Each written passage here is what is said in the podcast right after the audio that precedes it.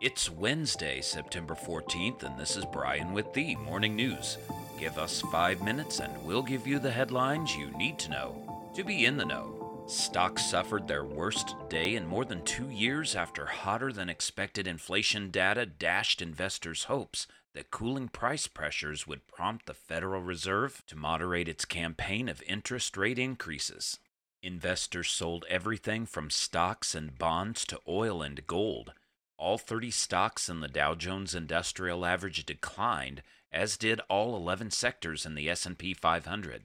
Only 5 stocks in the broad benchmark finished the session in the green. Meta Platforms dropped 9.4%, BlackRock declined 7.5%, and Boeing fell 7.2%. The Dow fell 1200 points, the S&P declined 177 points, and the Nasdaq Composite slid 632 points.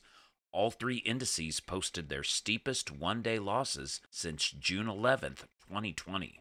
The acceleration in inflation last month clinches the case for the Federal Reserve to lift interest rates by at least three quarters percentage point at its meeting next week and raises the prospect of hefty increases continuing in coming months.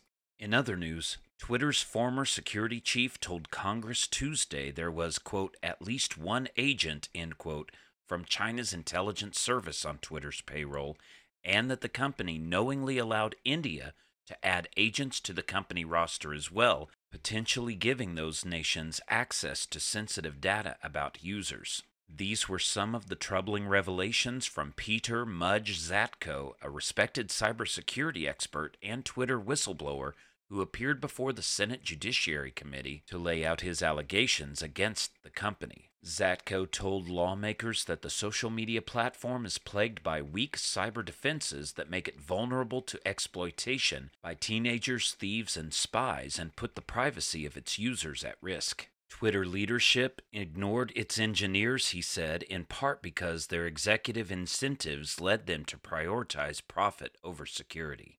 Around the world, Ukrainian troops piled pressure on retreating Russian forces Tuesday, pressing deeper into occupied territory and sending more Kremlin troops fleeing ahead of the counteroffensive that has inflicted a stunning blow on Moscow's military prestige.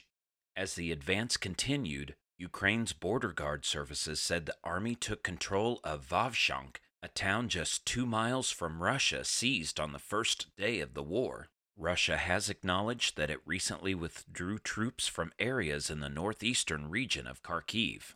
Russian troops were also pulling out of Melitopol, the second largest city in Ukraine's southern Zaporizhia region, the city's pre occupation mayor said.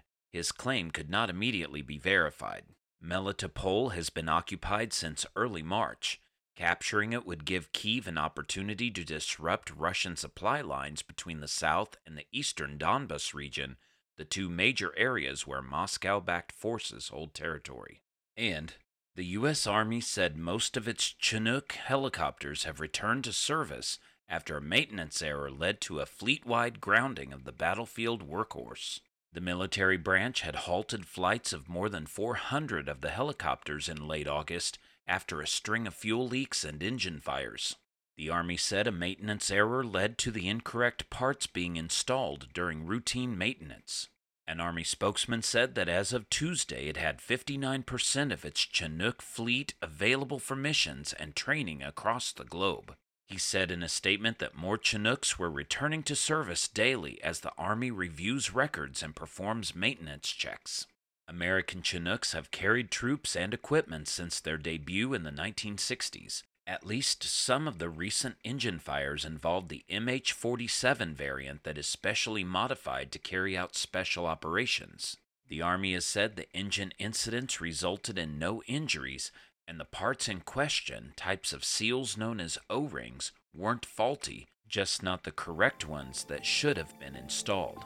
The military branch said it has taken steps to correct the maintenance error and inspect helicopters suspected of having the incorrect O rings. Now you know, and you're ready to go with the morning news. Share this with a friend and subscribe to us wherever you listen to your favorite podcast. You can also sign up for our newsletter at themorningnews.com. Thank you for listening.